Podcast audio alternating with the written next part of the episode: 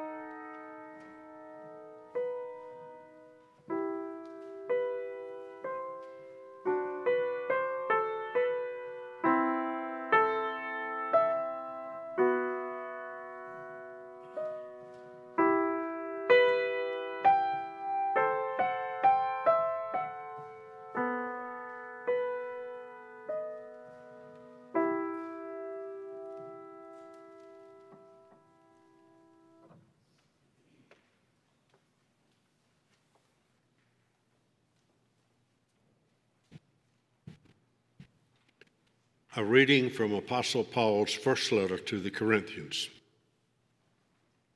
Paul, called to be an apostle of Christ Jesus by, by the will of God, and our brother Sosthenes. To the church of God that is in Corinth, to those who are sanctified in Christ Jesus, called to be saints, together with all those who in every place call on the name of our Lord Jesus Christ, both their Lord and ours. Grace to you and peace from God our Father and the Lord Jesus Christ. I give thanks to my God always for you because of the grace of God that has been given you in Christ Jesus. For in every way you have been enriched in him in speech and knowledge of every kind, just as the testimony of Christ has been strengthened among you, so that you are not lacking in any gift as you wait for the revealing of our Lord Jesus Christ. He will also strengthen you to the end, so that you may be blameless on the day of our Lord Jesus Christ. God is faithful, by whom you were called into partnership of his Son, Jesus Christ, our Lord. This is the word of the Lord.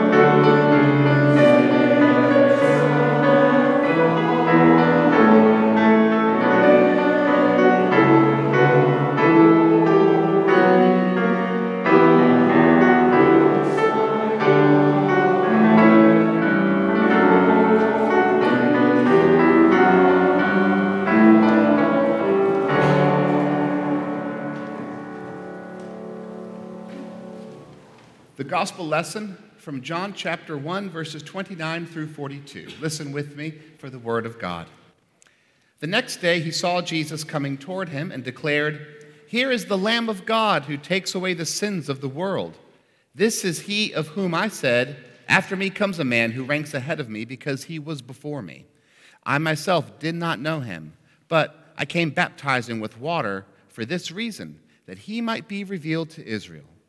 And John testified, I saw the Spirit descending from heaven like a dove, and it remained on him. I myself did not know him, but the one who sent me to baptize with water said to me, He on whom you see the Spirit descend and remain is the one who baptizes with the Holy Spirit. And I myself have seen and have testified that this is the Son of God.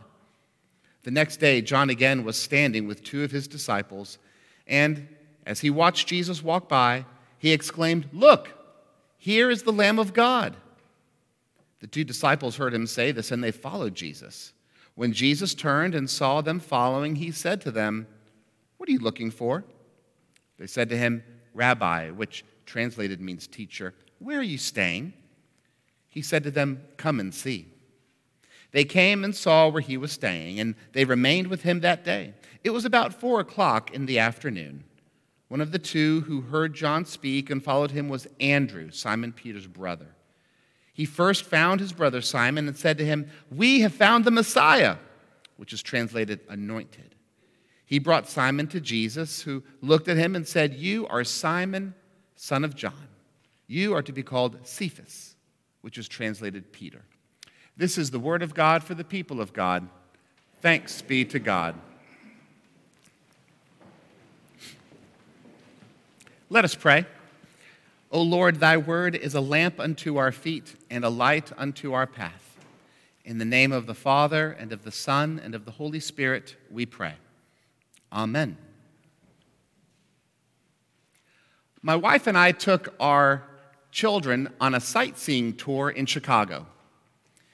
We went for just a few days. It was during the week after Christmas, and we had a fantastic trip. We saw so much. We went to the Art Institute, saw priceless works of art. I mentioned this to someone who said, Ah, Monet. I said, That's right. I spent all my Monet in Chicago. but we uh, had fun finding the pieces of art that were featured in Ferris Bueller's Day Off. We walked down the street to Willis Tower, uh, also formerly known as Sears Tower. And while we were there, uh, we went up to the 103rd floor, 1,353 feet up above the sidewalk. From there, on a clear day, you can look out 50 miles into the horizon and see four different states. They have this sky deck where you can step out away from the building onto a platform of glass, one and a half inches thick. So you step out onto this glass and you look down below. And there's a lot that you can see from way up high.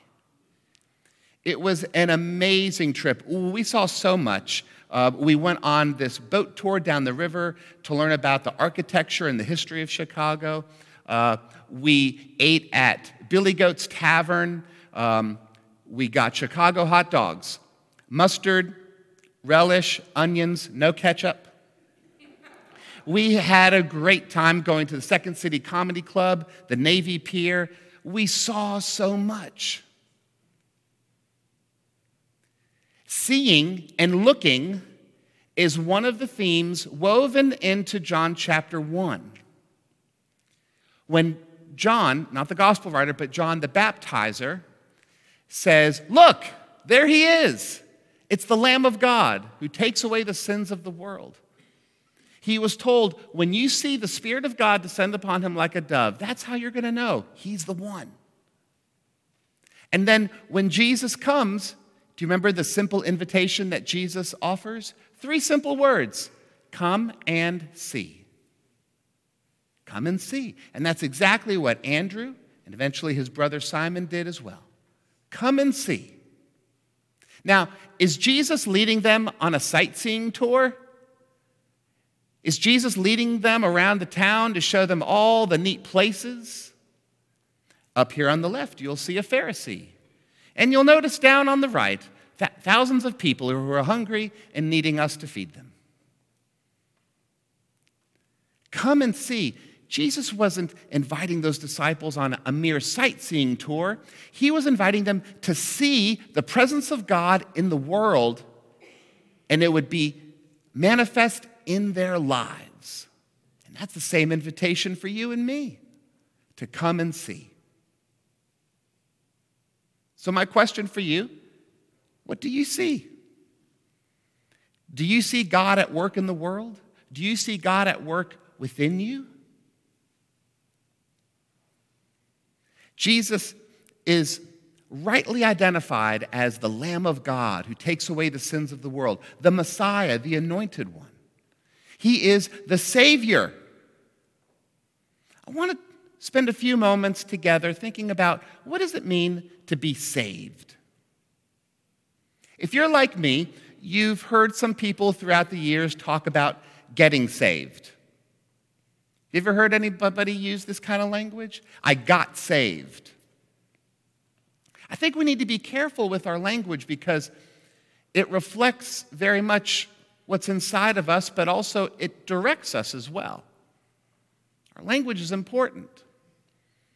I'm a little bit concerned when we talk about getting saved because we treat it like a commodity, as if it's a transaction, something that we go out and get, as if it's on the shelf at Walgreens.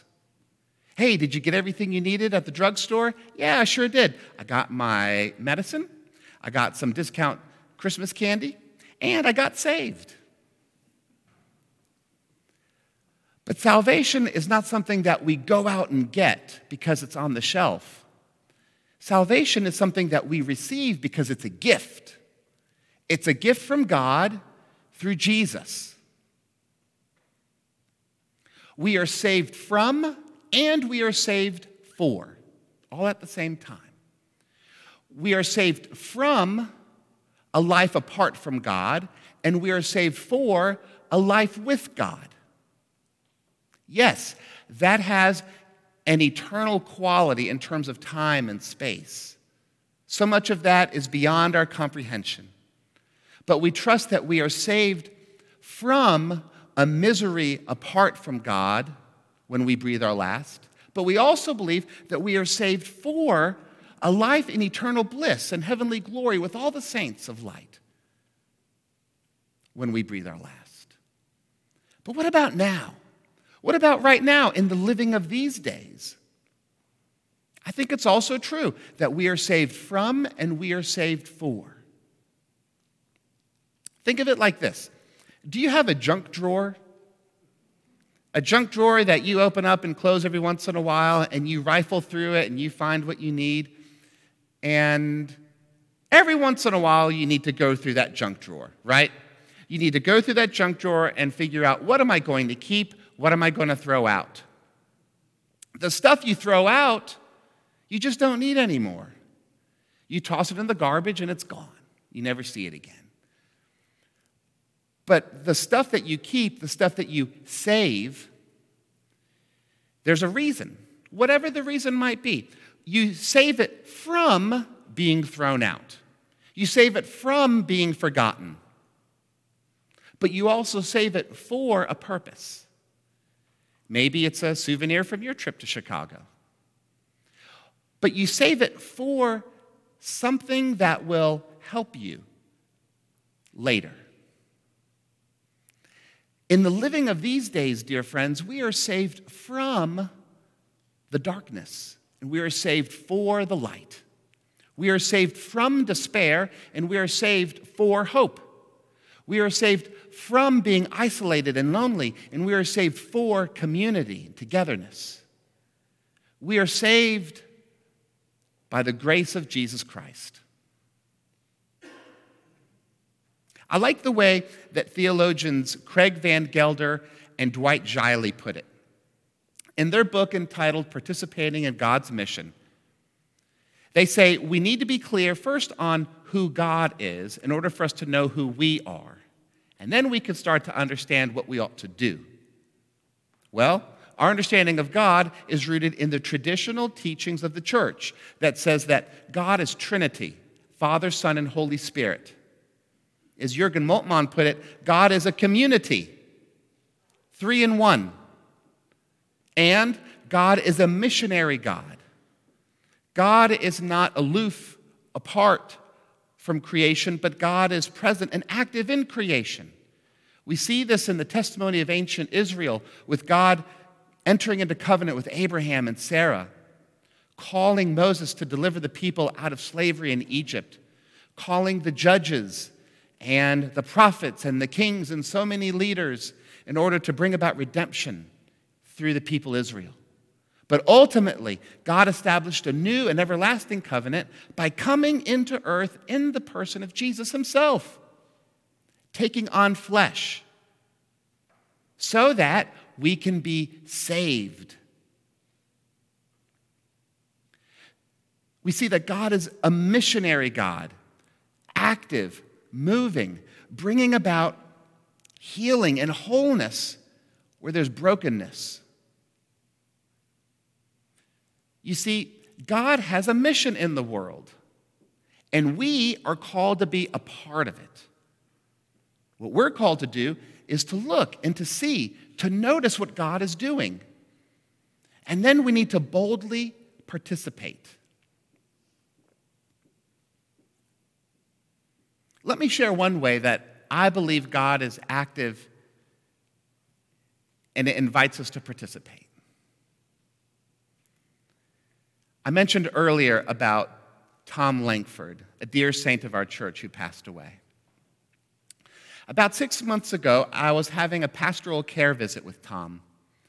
And we were telling stories, and he was talking about how he and his wife Barbara, who passed away a few years ago, how he and Barbara, on their plot of land out on Briggs Road in the western part of Rowan County, would plant a garden. It was a big garden. And the garden would be tended by church members. And the garden wasn't for the sake of having a salad to eat that night. The purpose of the garden was to have produce, vegetables, to share with our neighbors, namely through Rowan Helping Ministries. The purpose of the garden was to share with our neighbors in need who would otherwise be hungry. Well, as I said, Barbara passed away a few years ago, and in recent years, Tom, in his own health, not able to keep up the garden. I said to him, Tom, what would it look like if we got that garden planted again in 2023?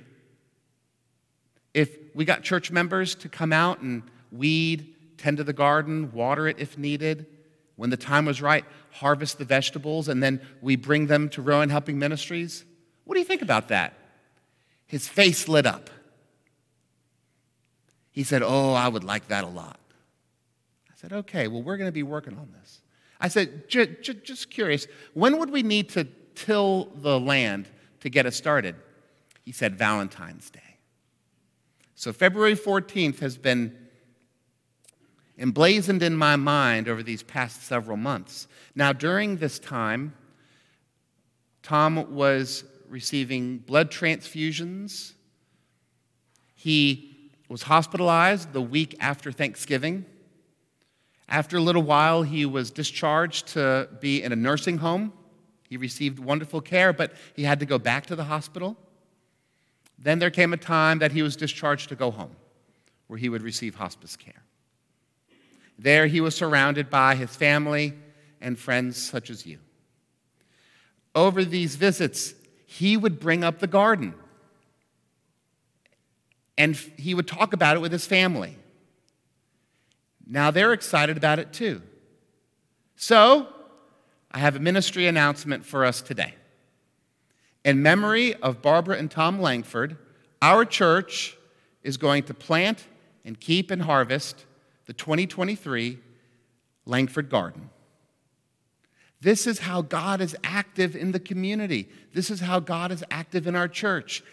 And now you are invited to participate, to come and see. Now, for you, you might be the kind of person who likes to get a little bit of dirt under your fingernails, down in there, working in the garden.